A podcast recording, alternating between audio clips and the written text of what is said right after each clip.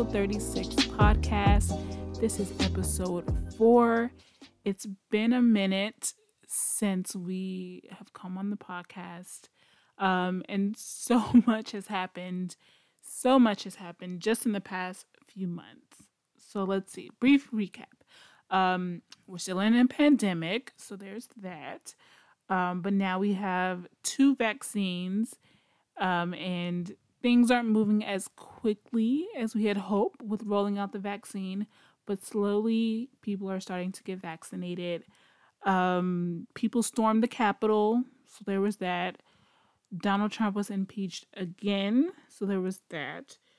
Joe Biden was sworn in as the president, president officially, um, and it's been a week since he's been in office, and a lot has already happened even on that end. So, so much has happened, but I'm glad you guys are still here with us, sticking around, going strong. I know things just have been so rough and crazy and all over the place this past year. So, thank you guys for joining us today. Um, we have a great interview coming up with Leticia Munguia, and I hope you guys enjoy. So, now let's get to the interview. Okay, joining me today, I have a returning guest, my first returning guest, um, Leticia Munguia. Um, she is joining me today because she is running for public office, which is awesome. So, first, let's start with um, which office are you running for? And then, can you go ahead and give us a little bit of your background? Yes, thank you, Daisha. My name is Leticia Munguia, and I'm running for Assembly District 79th here in the city of, of San Diego. I will tell you that Assembly District 79 represents about 12 small communities that surround um, from the lowest possible part of the county, which is Otay Ranch.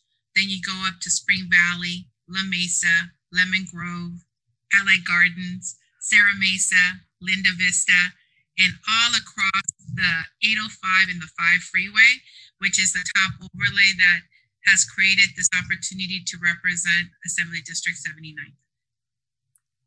Okay, so tell us a little bit about um, your background.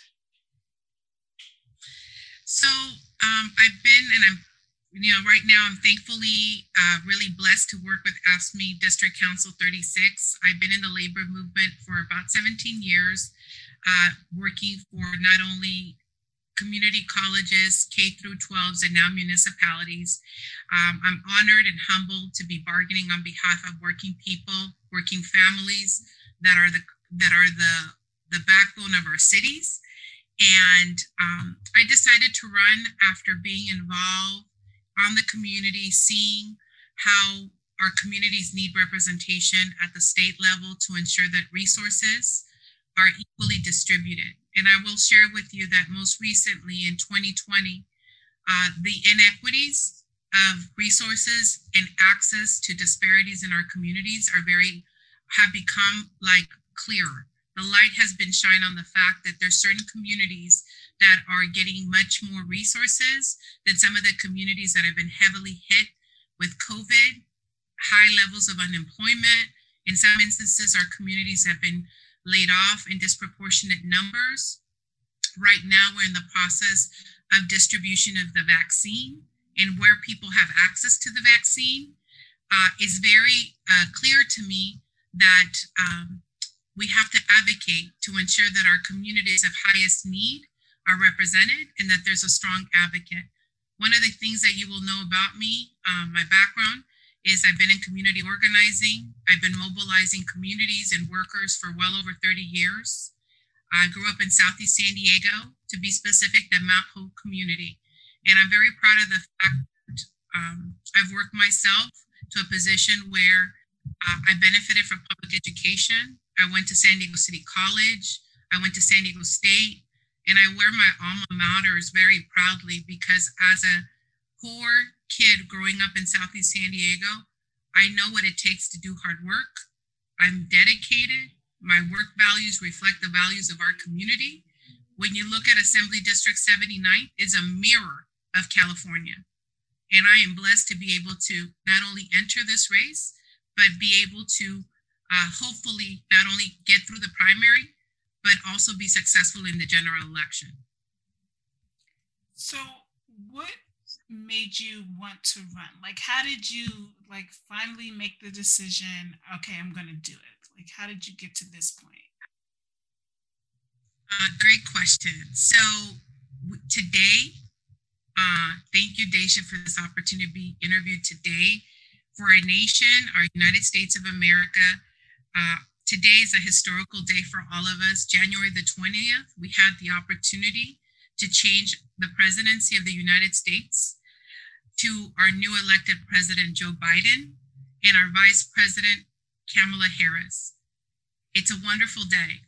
I stand here before you wearing a, a, a, a bright red dress and pearls because I stand in unity with our Vice President, Kamala Harris. And because of her, and because of this leadership work that, that is, is on foundations of so many, um, we're able today to bring in a new White House that will hopefully take our communities to a place where we're coming together as one, working together as one, and problem solving through this pandemic as one. Um, how I decided to run is um, when Kamala Harris won the vice presidency, that opened up a seat at the Senate level. And that's when Alex Padilla was identified as the person nominee to replace that position. Thereafter, uh, Governor uh, Newsom announced that he would be appointing the very first African American to lead our Secretary of State position. And I will be I will share with all of you that uh, Dr. Shirley Weber was one of my professors when I was at San Diego State, and she is she is a wonderful teacher, mentor, advocate. Um, her ascension to the Secretary of State by this appointment uh, created an opportunity that her seat was going to be left vacant. And so I, I, I have to tell you, looking at the at the vacancy in the assembly district, having come from the community, living in the community there today, um, I represent the values of working people. I represent the values of labor. I represent the values of public education. I have worked hard to ensure that our communities are all represented and have a voice at the table. So Assembly District 79 uh, can be represented. And also that we move forward together, a bridge builder, somebody that's able to heal our communities through this most difficult time that our nation has faced, through the pandemic, through the unfortunate passing of George Floyd, and also um, Breonna Taylor. Our change our country has forever changed, but is what we do with this opportunity to make us stronger and acknowledge that we have a future, that we need to embrace what's happened in the past, but move forward together is critical. And I believe that my my having grown up in Southeast San Diego, my experiences that I have had, and my commitment to, my commitment in advocacy for working families is what drove me to decide to run. And um, after talking to many people um, and seeking guidance in this decision, I stand here resolute in letting you know that I know that I have the commitment to advocate on behalf of the Assembly District to make sure that our priorities of the different communities that I that I shared with you earlier, that their interests at the core of what we do is what I'm going to be advocating for.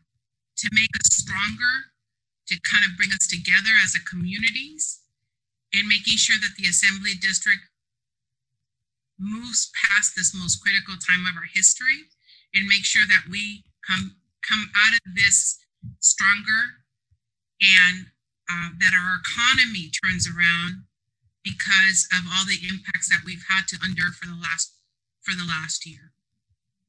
Yeah, I, I know that you'll be a, a great person for like working families and your community because of everything that you just said and just knowing like how you operate. People who work with you just know that you are just a great person who is willing to go to bat for your community and the people that you you know could potentially be serving.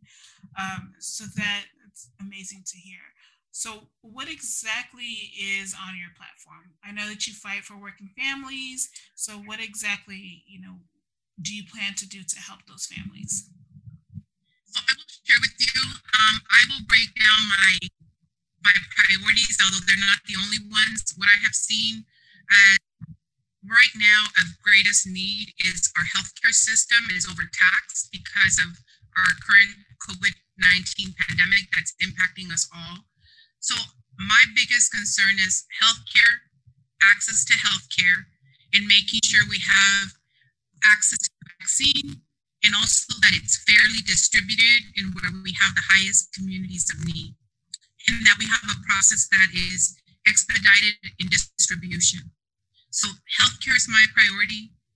Educational resources is my priority as well.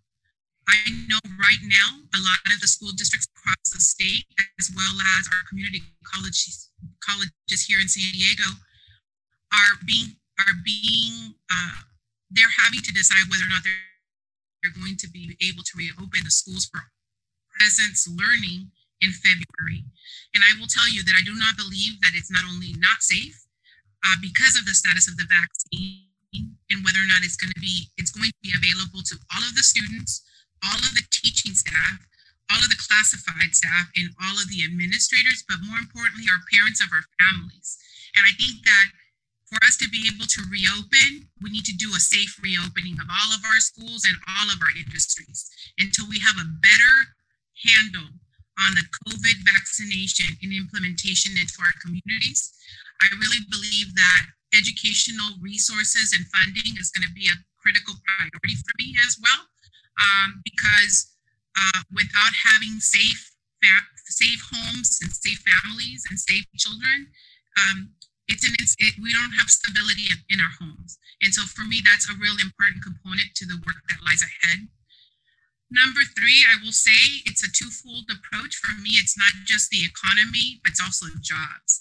Uh, what had what happened in 2020 with the pandemic impacted our communities. There were massive amounts of layoffs.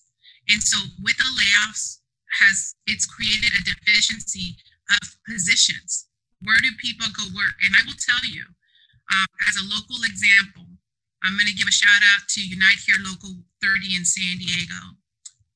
When I met with the president, Brigette Browning, she shared with me at the beginning of the pandemic, that's February of 2020, there were 6,000 members strong. Today, they have less than a thousand members working. Wow. That is the impact of tourism in our community here in San Diego. And we're able to operate with what's called the TOT tax. When we don't have conferences, when we don't have visitors coming to stay the weekend or come for the week for conferences, our economic surplus is being drained out of our communities, the small, the mom and dad coffee shop, the restaurant, the taco shop, even our food carts are being impacted because you can't actually see food food, food carts at the corner anymore as we used to, right? Some of our businesses are having to reduce their service hours. Some of them are completely only on a takeout basis, and it's really not the same than when you can go and enjoy and break bread with your family. If you're able to do that, that's not happening any longer because our economic our economic impact has been really broad. So for me, when I look at the economy, for me, it's jobs, making sure that our communities that have the highest level of unemployment, uh, uh, unemployment insurance, that we actually have enough money to give families that are that are working, that are waiting on their unemployment um, contribution every month. Uh, that um, there's people today who are on unemployment benefits and they have not been able to recover. And I will say this so it's the economy, jobs, unemployment benefits, making sure we get those to the families that are in highest need.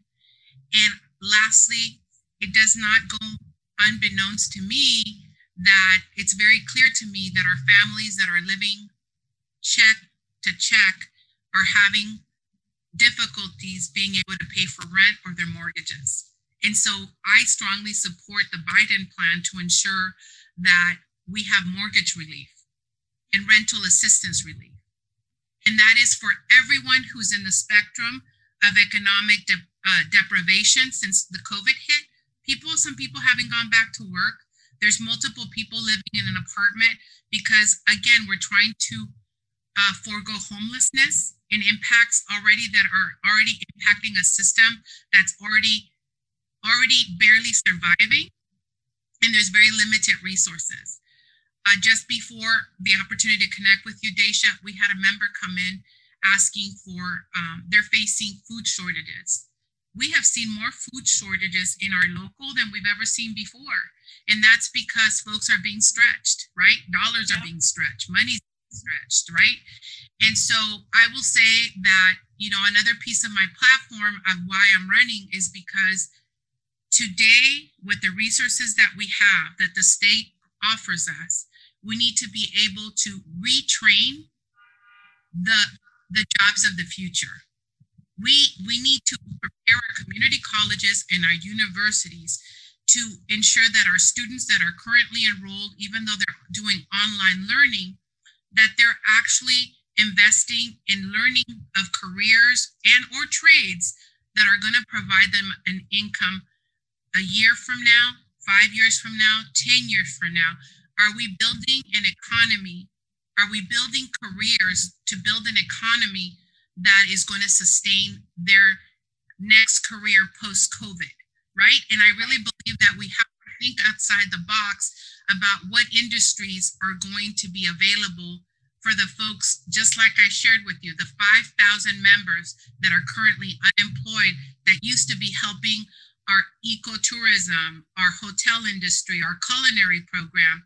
Where are we going to look at making sure we are creating educational pathways and also job, job opportunity pathways for uh, the workers that have been displaced? And so uh, those are, for example, my four top priorities that I can see um, are in critical need right now that we need to be able to have somebody ready to problem solve and being able to move this um, our work forward in the years to come in the immediate future. Yeah, and I think that a lot of industries, companies, municipalities are, are thinking of those things, right? Like how this is not something we ever saw happening. So now they're going to be planning for the future just to try and make sure that this never happens again. And hopefully it doesn't. But you know, it's definitely it's it's making a lot of people adjust their lives in a way that they've never had to do before. So yeah, those are some some really great ideas. Um, if I may add, Daisha. Yeah, go ahead. Go ahead. something something you just said that to me reminded me of something that I'm um, today we celebrate um, President uh, Biden, I think that as we create the pathways forward, we have to make sure that we look to data and to science to guide us. Um, yesterday, uh, sadly, um, you know, my prayers go out to all the families that have lost a loved one to COVID 19. Um, we all have known friends, families, co workers, parents of co workers and my heart goes out to them because the reality is that if the leader that was in office at the time could have taken note and directed resources to assessing what was already put on the radar regarding this pandemic, um, I truly believe that less families would have been hurt, less folks would have passed away. Um, I believe yesterday it was um, the number was over 4 million, right, that were impacted by the loss. And to me, I just want to share with you that I duly believe that for us to make clear decisions today, we got to analyze data, talk to the experts, provide resources based on pathways that will give us safety and being able to create, um, you know, create an environment of safety for our folks that have been most impacted. And um, just to be brief, I really think that Many lessons have been learned in 2020, and it needs to make us stronger as we move forward together in 2021. Um, we've made it through some more difficult times in our history, and this is our opportunity to come together as a community that will take us um, not only move us forward to 2021, but make us stronger in having learned from what we just experienced together as a community. Yes, absolutely. I agree. Um, so, how has this entire process been like for you? This, because you know, running for office is not easy. Um, I know it's a lot of hard work, and then doing it in a pandemic is an added layer of just you know stress and just so much more. So, what has this you know process been like for you so far? Well, I will tell you, um, having worked in the labor movement, I've been very proud to work alongside so many other current elected officials that we help get elected. And so for me as a staff member, very proud of the work that I've done, um, seeing how they have um, how they have not only been a candidate but been elected.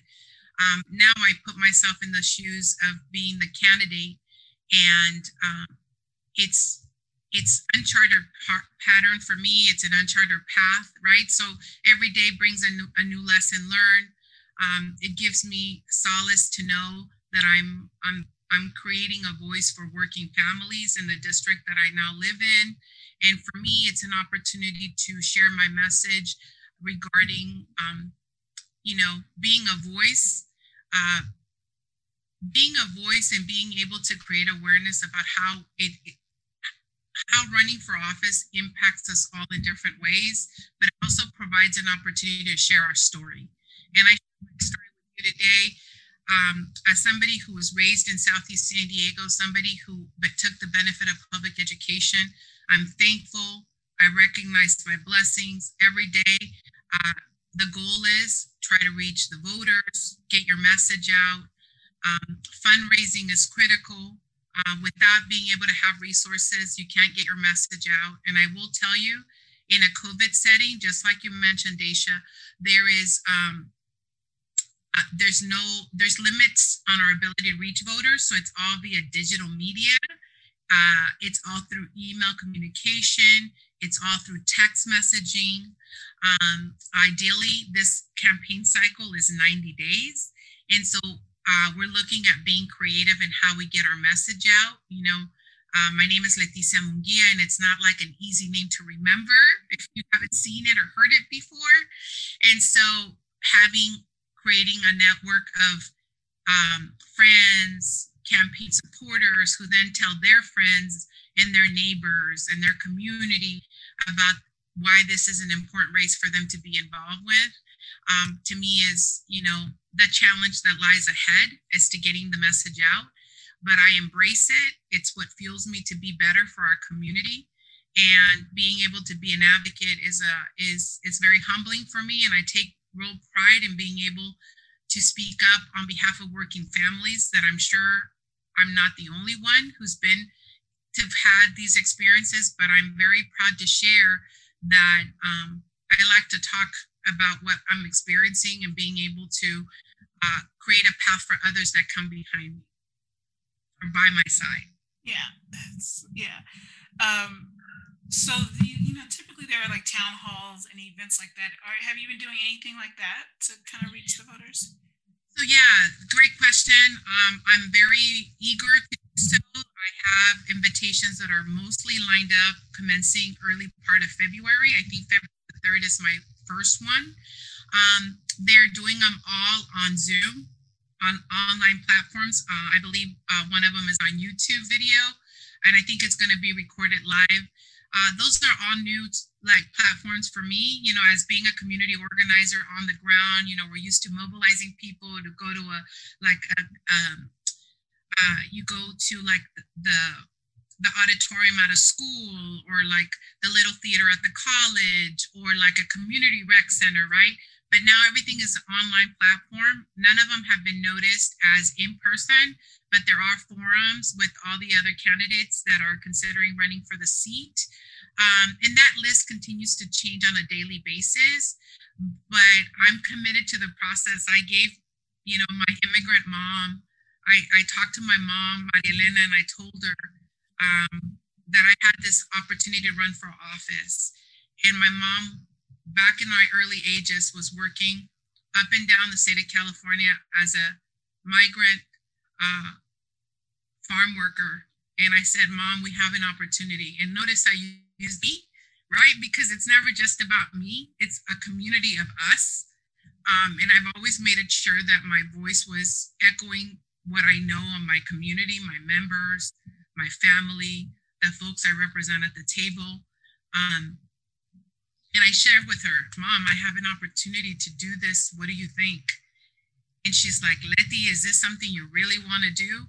And I said, Yes, mom, I wanted to do this because it's important that we have a voice at a table where we've not been before. And she says, I'm with you. What do we need to do?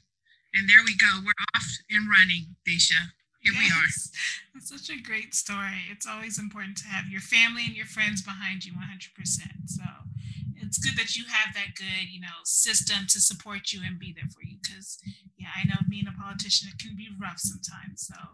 Ooh, it's so rough. It's just so so rough. good, good. That's good. Um, so then, say you know, if you were able to go out into the community, or even during a town hall, and you're talking to the people, um, if they said, "Hey, why should I vote for you?" Right? What would your response be? Uh, great question, Deja. For me, it's this. I bring to you a varied set of experiences. Um, 30 years of being a community organizer, a labor negotiator, being able to fight for the core things that matter to working families, um, being able to bring home uh, a check that allows you to not only pay your bills, but be able to afford for um, an extra tank of gas, an extra opportunity to spend another day with family, uh, being able to have that extra income that some folks don't have. I think for me, what's important is that every day I, I will bring my dedication, my commitment, my my values that mirror the values of working people. Um, that's my commitment to the advocacy of the work that I've done previously, but it's my commitment to the residents of Assembly District 79 that we will be stronger together. We will be able to not only heal for what we've experienced through COVID 19, but it's an opportunity for us to regenerate, regenerate ourselves and reimagine our future as a community um, with a stronger economy, with a safe return to schools, with addressing our ability to address the unemployment rate and offer our families the unemployment benefits that they greatly need, and ensure that our families have shelter over their head where they lay their head down every night, and that um, and that we create jobs of the future. Those are all critical pieces that I believe. Uh, I know that the community um, look forward to having a representative in the assembly. And I'm thankful for the opportunity to not only run, but to also hopefully be elected to this uh, very critical position in representing the values that mirror California and mirror the assembly for the for the Assembly District 79. I will say that one thing that, in my opinion, sets you apart is the fact that you are a community organizer, meaning you've been in the community, you've spoken to a lot of people, you've interacted with, interacted with a lot of people, so you know what they want and you know what they need. And that to me is very important in a in anybody who holds public office is knowing what the people they want represent need. So I think it's definitely a great experience to have and uh, sets you ahead of any of your competitors, hopefully. So yeah. Thank you so much, Daisha. I know that our I know that our community, healthcare, the economy, education, having a, a safe place to return at home, addressing our homelessness issues, uh, being a community organizer, I take really pride in being able to be connected on the ground, helping families as best we can. Um, and I know that that's the commitment that I bring in representing um, the residents of Assembly District 79. If I'm uh, hopefully earn their support on election day, it's important to me to stay uh, true to the values that my parents instilled in me and that we move our families forward in this coming 2021 um, fiscal year. Absolutely. So then how can people support you? If they want to support your campaign, you as a candidate, how can they do that? Thanks, Dacia. So go to my website. I'm so excited to say that my website launched this morning. Yay! Congratulations. so thank you. So my website is www.leticiamunguia.com. And so what I will say, Leticia, it's L-E-T-I-C-I-A. Munguia is M-U-N-G-U-I-A, and it's .com.